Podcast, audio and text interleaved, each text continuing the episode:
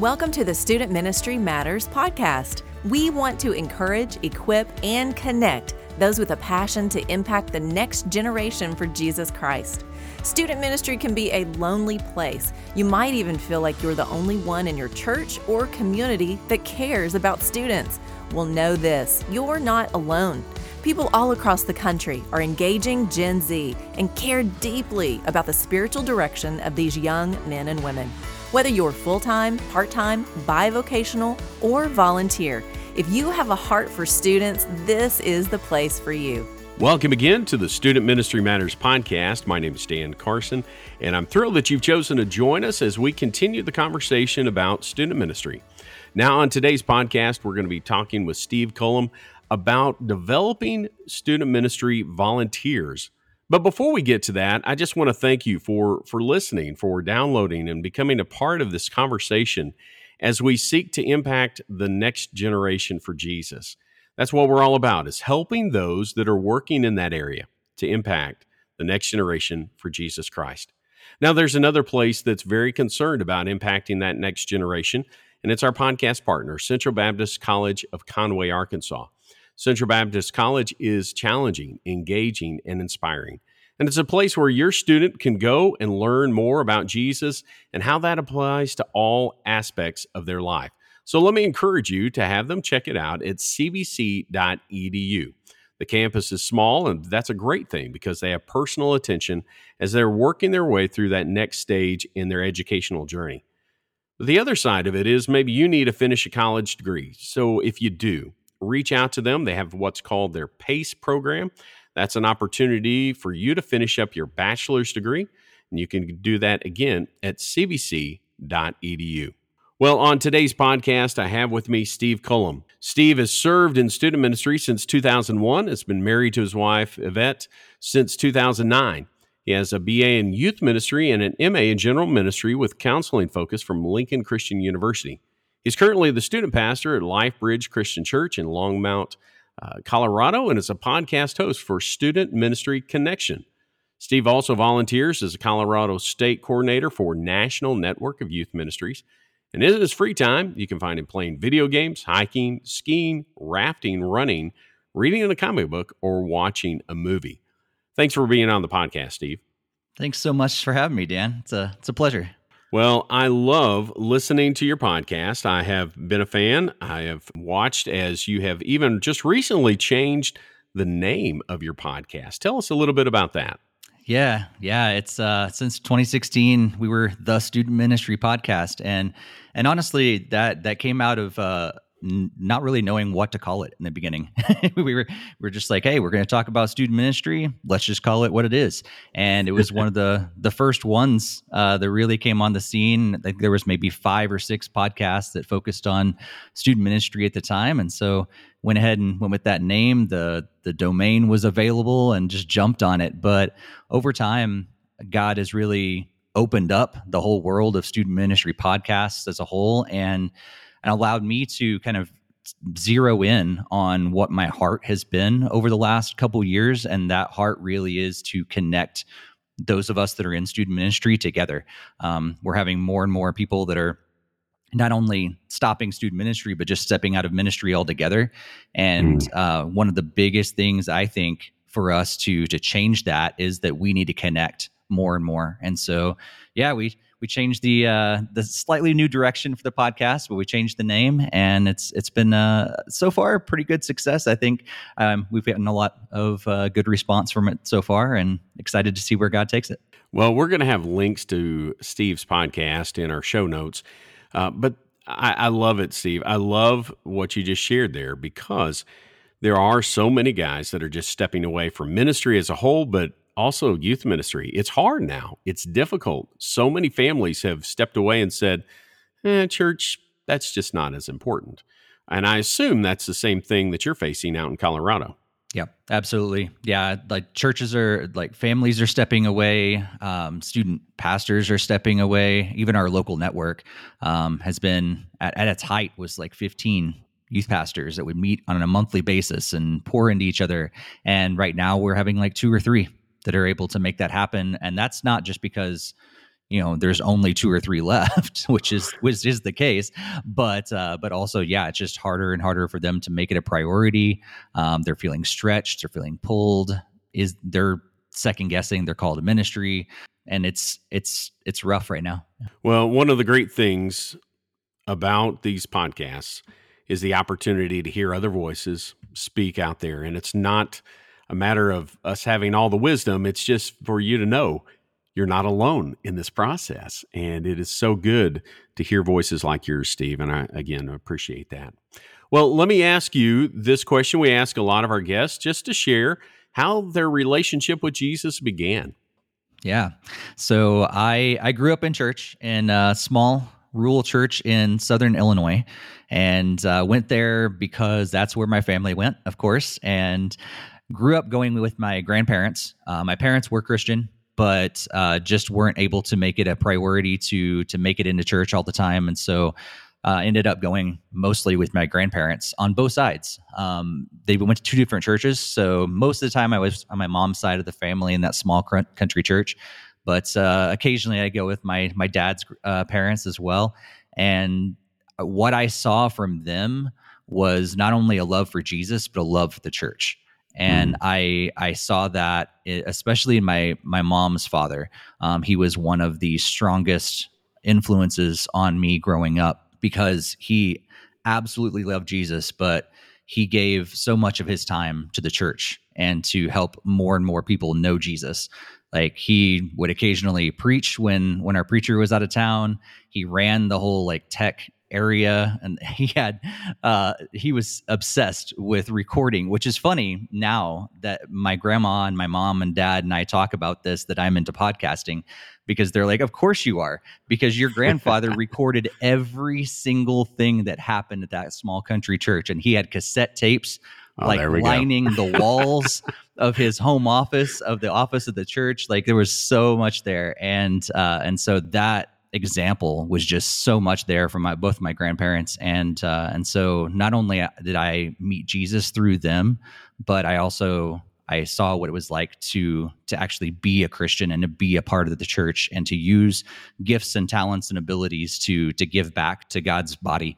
Yeah, that was my upbringing. And then just gradually got to know Jesus along the way, got baptized when I was 15, switched churches, mostly because I had a friend that invited me to his church and they had a youth group. My small country church didn't have a youth group. So I was going, but I was like the only 6th, 7th grader there. And that was tough to be in that situation. I knew I loved Jesus, but it was getting hard to go to church because I was surrounded by a bunch of people that were older than me. And when I realized what a youth group could be and a student ministry was, I immediately fell in love with it and started going to that church completely on my own and got involved in the ministry, connected with the youth pastor right away, and just one thing snowballed into another, and got involved serving there and really never looked back at that point. That's exciting. I love that you mentioned the cassette tapes. Yeah. Because I am a youth pastor of a certain age. We'll just leave it at that. There's a lot of gray hair. If you could see podcasts, you would see that. But during those early days, they would record all of those messages, just tons and tons of cassette tapes. Well, during those high school years, those teenage years especially, who was it that poured into your life then? Yeah, it was my grandfather at the beginning. Unfortunately, he got sick, ended up getting cancer, and passed during my time in high school. But while he was still here on earth, had been a really big influence on me for sure. And then really at that time when all that was transpiring and his health was going downhill, my youth pastor was one of the ones that stepped in and was a huge influence on me. He was there for me to, ask the difficult Bible questions that would get him thinking, and he'd say, get back with me on that, or I'll go back with you on that. But then also, he was there for me during, he would come to my sporting events and things like that and really invested in me. And that's what, I was able to see for the first time someone outside my family really investing in my spiritual health, but also just me as a person. And that was huge. And he became a huge mentor for me throughout high school and then even into my adult life as well. What was his name? Tim. Yep. Yeah, I love those people, whether they are paid or just simply volunteers. They have such an impact on us. I remember my youth group days at a small Baptist church in Northwest Arkansas, where a couple, husband and wife, Rick and Jody, who would just love on us and just show us Jesus and what we needed to be doing for him. And so it's just powerful stuff. Absolutely. Those volunteers, that's what we're talking about today. And they have a powerful impact in our lives. Well, before we get to that conversation about volunteers, let me ask, why youth ministry? There are all sorts of ways that you can have been involved in ministry, but it looks like even from your days in college, you had this target in mind. Yeah. It really goes back to high school. I was in middle school when most of the country got their first personal computer and got internet. And so I fell in love with that. And I really thought that was where I was going to be going. Funny enough, to now know that God was going to use that eventually is kind of humorous to like look back at that whole journey, as God typically does. Like he had the whole plan in place the whole time. But for me, that was where I was going to go. It's computer engineering, something like that. And then when I got involved in student ministry for myself, when I was freshman and sophomore in high school, it was really the first time that my youth pastor said, "Hey, do you want to come and help with camp? Do you want to come and help and fill in for me when I can't be here next Sunday because I'm traveling or whatever? Do you want to fill in for the high school Sunday school class? And do you want to like help out with children's church?" Things like that. And all of a sudden, I was able to start doing those things that I had seen my grandparents do as a teenager now, and I just immediately fell in love with it. And it was a hard decision, honestly. When it finally came to it, I was like, "Oh gosh, how am I processing this? I started to wrestle with this calling idea, and so my youth pastor and I had lots of different conversations around that, because he was also in a similar place where he was planning on, and actually he was a teacher for a couple of years, and then got the call into ministry. And so I'm like, okay, Tim, like, how do I process all this? What do I do? I was planning on going this way, but I think God might be changing my path. But finally, I think it was even my freshman year of college that, I started my youth ministry degree, and I was still had in my mind, I'm only going to do this as a part-time or a volunteer sort of thing. And, honestly, the more that I got involved and the more that I got experience in the classroom and actually putting it into practice, it was a snowball of just falling in love with it more and more and more and more. When you get that opportunity to lead a teenager to Jesus, baptize them, to like help them then figure out their calling, and like all that is just, that's life-changing. And I can't imagine doing anything else, really. Like if I had any other job that didn't allow me to make an impact on the next generation for Christ, like I feel personally, I wouldn't feel fulfilled at all. Right. We mentioned your church. How long have you been at Life Bridge? Just over 5 years. So to give our listeners an understanding of kind of where you're coming from in that sense, what does your youth ministry look like? Yeah, so we have a ministry that is middle school and high school combined in terms of programming. We meet on the same night, and we have went through, over the 5 years, we have seen probably every style of programming that you can talk about. Like we have tried it out, and some have worked and some haven't. But and through that whole process over the last 5 years, our church has changed a lot. Not only that, but we have this whole global pandemic that happened that changed ministry in the middle of all that too. And so we have seen the whole gamut of stuff. So I just a little bit of a history. I came in. My prior ministry was at a smaller church, new church in New England.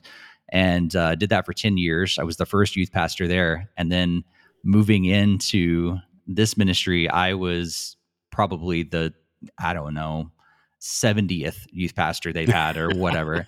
And so like, and lots of turnover was present before me as well. And so like, that was what I inherited. I inherited a staff of 3 people that was on the student team that I had the opportunity to lead. Little by little, they left. COVID made the last one leave. And now we are in a ministry where I am the only paid staff for the student ministry. So even though we're at a somewhat larger church, I am probably in the same boat as a lot of other youth pastors now, being the only paid staff on the student team.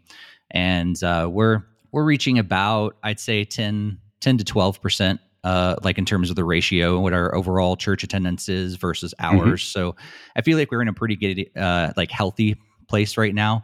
And our ministry meets on the same Sunday night right now. And then for the most part, we have like this upcoming Sunday is a game night. So we're breaking from our regular programming, but we will meet together for the first 20, 25 minutes or so, sometimes do music, but always a game, some sort of short message during that time. And then we split into small groups that are all based on biological sex and their grade in school.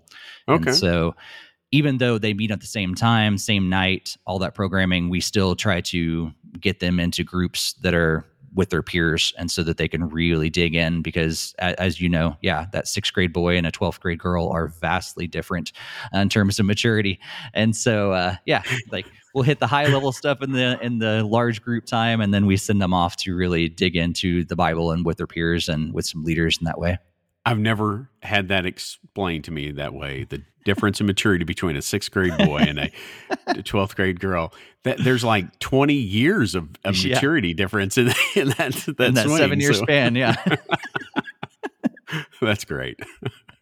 Well, listen, that helps our listeners know a little bit where you're coming from and what your ministry looks like. There is this idea of volunteers, and we often think about volunteers as just being something that only the larger churches need, you know. But here's my question. Why is it important for any church to have volunteers in the student ministry? Yeah. I think when I think of that question, I think in two different answers. And yes, they're connected, but they're kind of two different directions as well. I'd say the first thing is just personal. My capacity and your capacity and all of our capacities are only so much. Yeah. Like on the average, I think the last research that I've read, that most people can really only truly connect with 10 to 20 people. And most of us are probably on the line of 10. Very few of us can go 20 or higher to like truly connect like you need to within a student ministry to actually make an impact on that family. And then the honest truth is that you and I know that it's not just the students that we're reaching. We're reaching their families. Yeah. We're reaching potential other students that maybe come once in a while, and their peers and our volunteers and all that. So our capacity becomes stretched so quickly. And so if we actually want to make an impact on our community, we need other people, because I cannot do that on my own. And then secondly, I think it really comes down to what I experienced, is that I want to put other people in position for them to realize what their gifts and their talents and their abilities are, and then put them in a position to actually use those for the glory of God, specifically for the next generation to pass on our faith to them. And so if I'm not regularly investing in volunteers and allowing them to use their gifts and abilities, then they're missing out. Like they don't get to have the experience that I have to be able to pour into a teenager and see them grow from someone that has no idea who Jesus is to all of a sudden, like now sharing their faith without someone else. Like that's something they get to, they miss out on getting to do if I don't give them an opportunity to do that. Let me add a third reason, and this is very nuts and bolts. So listeners, this is just important. I think we have to think about it, but by having other adults on our team, that helps with the accountability issue. We're talking safety of our students and really your own reputation, because all it takes is an accusation at the wrong time in the wrong place, and your ministry it can go down the toilet. I mean, that's true. Just a very straightforward answer to that. So, but I appreciate that, Steve. I really do. I think that it's important for us to be developing volunteers, recruiting them, developing them. But as we look at volunteers, even before we begin that process of recruitment, what are we looking for in a good volunteer? Yeah, I think it helps to first dream, cast some vision in for yourself, just really spend time with God and say, okay, God, what do you want this ministry to look like? Because I think one of the biggest things is we don't, I mean, depends on your church. Some of them may be a little more traditional. Some of them might be more attached to certain things than others. But I come from the mindset that there is no, I mean, there's some boundaries that we need to stay within, of course. But apart from that, there is no right or wrong way to do student ministry. As long as we are investing in teenagers and putting them in position to create a relationship with Jesus and then learn how to do that with others, it can look a number of different ways. And so what do you feel that God is asking you to do in terms of your own student ministry? What is that supposed to look like? Do some hard prayer and some conversation, some research around what's the best methods. And then you can start to really develop this idea of like, who else do I need on this team to make this happen? So if you want for us, we decided it really does need to look like small groups. We would really want to put a lot of emphasis on small groups, that small group environment. And so that means for us, we need X amount of leaders because we want 2 leaders in each group. And then we need so many male, so many female. That's the structure that we decided to do. And so that determined a little bit of who we need on the team, but also they're small group leaders. This is not just a warm body kind of person. This is someone that has known Jesus for at least a little bit and is able to now lead someone else in discovering who Jesus is. And so that's who we've created this job description and some expectations and all those sort of things. I think that's really important to put together is have your list and put it on paper. People need to see that as well. Like they need to say, hey, when you're recruiting someone, like here's the expectations. Here's what we want. Here's some things that are definite. And here's some things that are some suggestions, and we want to give you some freedom to move within this. But that really helps when you are recruiting because they can look at that paper and go, okay, I can do this or I can't do this. And it also gives you something to go back to when they do, have some times where they are not quite cutting it or not meeting those expectations. You have it on paper to go back to as well. But I think that's a really important thing. But then also I would encourage people to think outside of that primary program as well.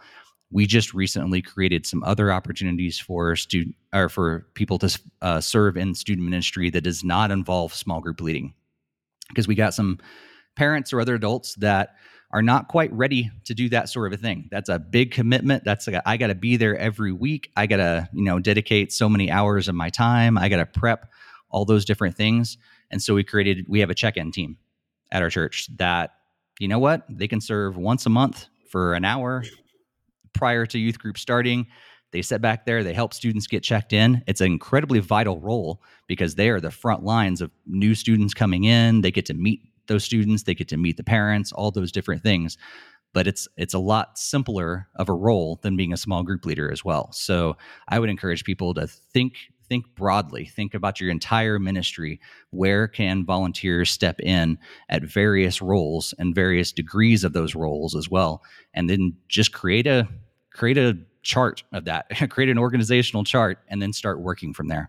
So where is your pool of people? Where do you pull from? Is it the parents, the college students?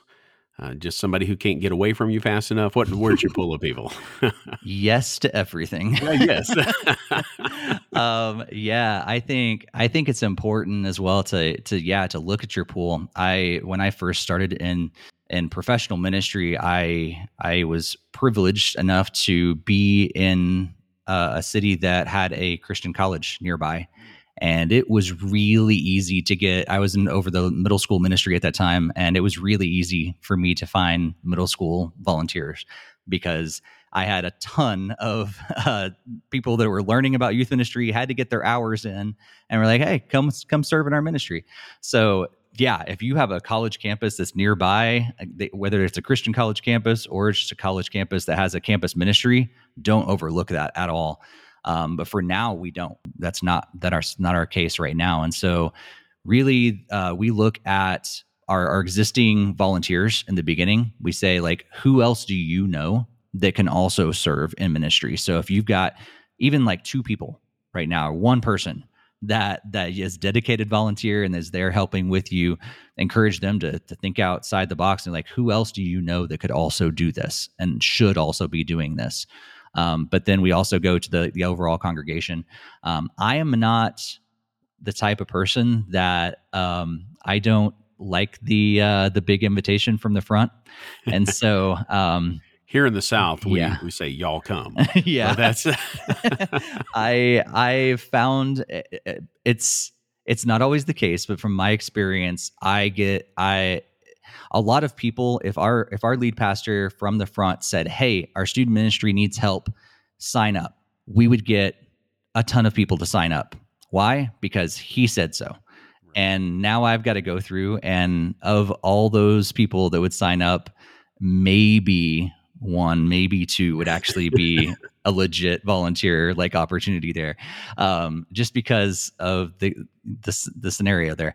So I prefer more to go after people directly. Going after parents is a huge thing. I know a lot of ministries don't encourage going after parents. We do have a bunch of parents on our team, and it's great.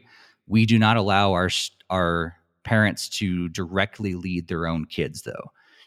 So we have someone that has a 7th grade boy. I'm not going to put that dad over those 7th grade boys' small group. I'm going to have them serve in a different group. But just because they need some other people outside that, plus it's weird for a parent to like have to decipher what role they're playing at that moment. Are they playing a small group leader role? Are they playing the dad role? And then, like you said earlier, with all the different boundaries and legal stuff and everything, it's like, okay, like officially, like we have rules in charge are in place that say you can't be alone with a kid. But like, okay, if I find myself with my kid's friend, am I small group leader in that role, or am I dad in that role? And it just gets really hairy when that sort of thing. So we do encourage parents to serve, but not directly over their kids' group. As we look at this, you know, we want to develop the leaders, but we got to find them first. So do you have any other tips for us as we're trying to figure out how to recruit those people in our church? Yeah, I think the first thing I would say is just we need to create awareness. Like don't act like you've got it all figured out. I think that's one of the things that a lot of people think within our churches for some reason is, oh, the youth pastor's got it all figured out. They've got it covered.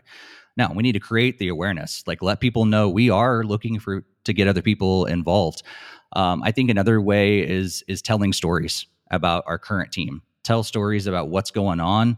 Let them know, like, hey, this is exciting. This is what you get to do when you're a part of this team.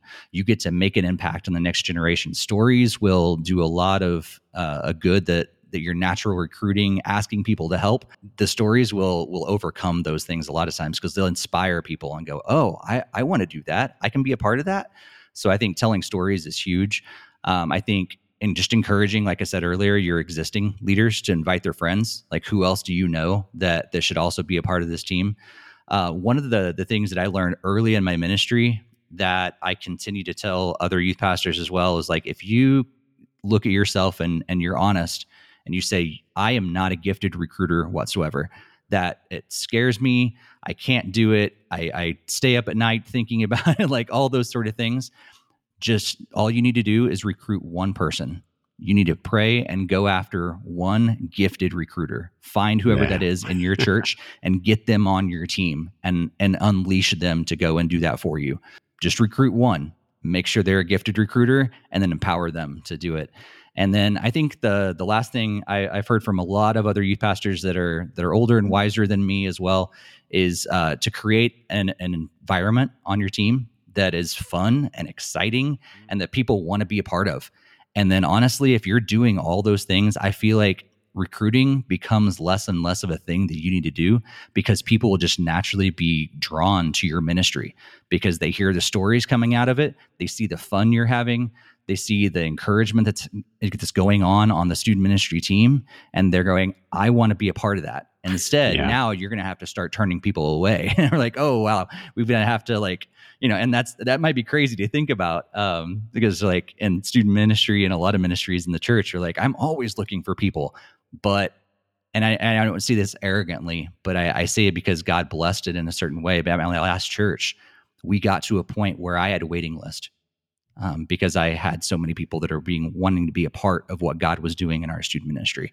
So it is possible. I love that idea of creating a culture of fun and team that can, it's something people want to be a part of. They want that. And people will go out and they'll join organizations outside of the church because they find that sort of thing. Mm-hmm. And so let's create it within the body and make an impact in our students. Man, thanks, Steve. The follow-up question, and really just the other big topic of the day, is once we've got them, once we have recruited them, they're a part of our team, what do we do with them? And I don't mean just the job placements, but how do we help them become all that God wants them to be? Yeah. What are some tips in that area for us? Yeah, I think that's huge, because I think a lot of people over the years, they've gotten, you know, volunteered or voluntold to do a certain role, and then they're like, okay, you're now the Sunday school teacher, and 20 years later they're like, I'm still the Sunday school teacher and I don't know what I'm doing yet. And so I think from the very beginning we have to have an onboarding process. And that's going to look different for different churches, depending on your size, your capacity, all those different things. But I think every church needs an onboarding process for those new volunteers. And it can be as simple as, hey, here is the one sheet of expectations and what we're asking you.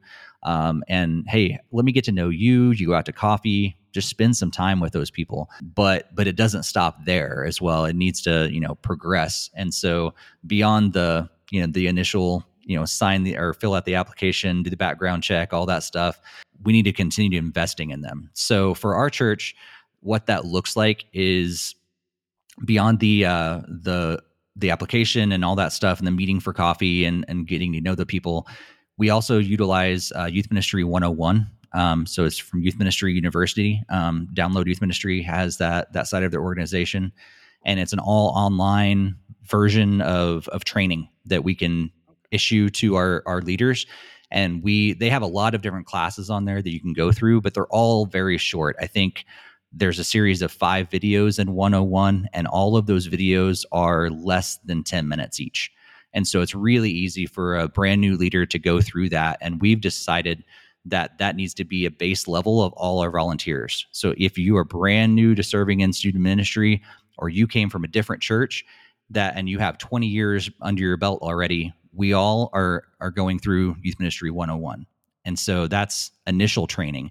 We also have monthly gatherings for our team where we do a little bit of training, but we also celebrate and we pray together on a regular basis. And so monthly times where you're just connecting with your team. And then we get together briefly before each program as well. So all of our ministry takes place at the church, the program piece of our ministry. And so we meet 30 minutes before on a weekly basis. We have our monthly gatherings, and then our entire next gen team, so our kids ministry teams and our student ministry teams, we meet twice a year to do some training across the board. And then we have a once a year training that we also utilize Download Youth Ministries, National Day of Volunteer Youth Ministry training. Yeah. So we were a host site, and really I want to be a host site for other churches and everything, but it's really for us because we would really value training so much that we're like, we're going to host this so you don't have to travel to another town. It's right here at our church. We want you to be there. And so that's a once a year training that we have with them. And then we regularly use the Youth Ministry University stuff, podcasts, books, anything like that as well. But my encouragement to you would be, and others that are listening, if you can, when you find, as you're reading and you're helping yourself become better as a youth pastor, like if you come across that stuff, try to summarize it for your team, for your volunteers, because realize like they're not doing this full time. They've got their own jobs. They've got families. They've got other things that they're taking care of. So if you find this really awesome book that's like 250 pages of great student ministry goodness, can you summarize that in like 5 pages or less and then give that to them? Because that's going to help them to actually consume that. Because if you say, hey, you continue to read this 300-page book or whatever, they're probably not going to do it because that's not their full-time job. But I think is the best that we can do to put it in consumable bites for them, the better. Well, I know that a great deal of this is being intentional. As we move forward in our student ministry, as we look to help our volunteers become what God will want them to be in our ministry, we have to be intentional. So that piece, let me ask about how much of your week, not days, but how much of the percentage of time do you think you spend in that process of thinking about this? Yeah, I'd say it comes back to me first. Like I want to make sure that I am equipping myself as much as possible. Oh, yeah. So I'd say for me, I probably spend, of the, the work hours. Cause sometimes those bleed over into, to life at home. And that's something I need to watch, because I can easily get sucked into this, but I'd say probably, I've never actually counted it up, but I'm thinking anecdotally, it's probably between somewhere around 10% of my week that I make sure that I am regularly listening to podcasts, reading books, making sure that I'm staying on top of my game in terms of that. And then I'd say beyond that, on a regular basis, I too try to meet with our volunteers on a regular basis. So the goal is that I would meet with one of them every week. Either we go out to coffee or sometimes it's a phone call if we can't actually meet up in person. But ideally, it'd be go out to coffee, go grab lunch together, see how they're doing and really invest in them. And so I'd say that's probably the bulk of my time is personal development and then investing directly with one or two other leaders at a time. The other stuff really, when it comes to, the annual trainings, that part, the week leading into that's going to be a lot more time, but on a regular basis, it doesn't take a whole lot. If I'm doing my personal development as much as I can, it becomes really easy for me to say, oh, hey guys, this is a great blog I read, and I shoot it out to the team. Yeah. It takes all of like 2 minutes to write up that email or to send out that text, and that sort of thing. So it's a lot more time, I think, to put together the structure that you want to build for your team. But in terms of your regular weekly grind, it doesn't take a whole lot to be intentional about this. Yeah. And that little bit of time, that little bit of intentional time can make just such a huge impact on the overall impact of your ministry. Because you mentioned you only have a certain amount of capacity. And when you multiply yourself, it can have make a big difference. Absolutely. Well, Steve, as we wrap up today, what else would you say to us in this whole area of volunteers? Anything else for us? Yeah, I think one of the big things that unfortunately that we overlook, and I know I did for a really long time, was that we need to make sure that our volunteers are discipled. We don't need to just equip them and say, hey, here's how to lead a small group, or here's how to, take care of unruly teenagers or that sort of thing. We need to make sure that our leaders, our volunteers that have given their time, that they know Jesus and they know how to lead someone else. That's huge. And so I think, for the longest time, we as an American church have probably not done the greatest job of actually discipling people. And so now we're going after leaders and they're not fully discipled themselves. That's right. And very often they have no clue how to disciple someone else. And so I would encourage you, especially, if you have a team of like one or two people, like you're in an ideal position right now. Start investing in those leaders and just start to disciple them. Help them to know what it's like to know Jesus on a regular basis and how to pass that on to someone else, and then unleash them to do the same thing. And then again, you're multiplying your efforts. But I've thought a lot of times, like I can teach someone how to do student ministry. Like we can learn that together. But I need someone to come in, like actually know who Jesus is and have a passion to share that with someone else. And that's where I want to put more effort into, is to making sure that they're prepared to just know Jesus on their own, but also to lead other people in that direction. Because if not, it doesn't matter if they can lead a good small group or if they can give a really good talk from stage. We need people that can actually model it on a regular basis and make more disciples. And so, yeah, if nothing else, like you get beyond like what your structure should look like, make sure you're investing in those leaders and helping them become disciple makers. Steve, that is a great place for us to wrap up. I love that idea. It is so important for us to find that next batch of disciple makers and pull them along with us as we're seeking to impact teenagers and students with the gospel. Steve, if somebody wants to get a hold of you, find out more about your ministry or learn more about your podcast, what's a good way for them to reach you? Yeah, the best place is my website and blog is at stevecullum.com. So that's SteveCullum.com. And from there, you'll see a lot of other links. I am at Steve Cullum on most social medias out there. And if you want to check out the podcast, it's Student Ministry Connection. And you can find it at studentministryconnection.com and all the podcast apps and services out there. Well, that's great. Again, thank you so much for being on the podcast, Steve. Yeah, no problem. And it's been a pleasure to chat and to connect with you today. Well, listeners, thank you for joining us as we've talked about leader development, about helping our volunteers and recruiting volunteers. I'm so thankful for Steve, for his podcast and his ministry, and we just want to keep serving. We keep learning and growing so that we can do better as we seek to impact the next generation for Jesus. And why do we do this? Well, we do it because student ministry matters. Thanks for listening to the Student Ministry Matters podcast. Get connected at studentministrymatters.com or follow us on Facebook and Instagram at Student Ministry Matters. Until next time, keep up the great work with your students because the work matters.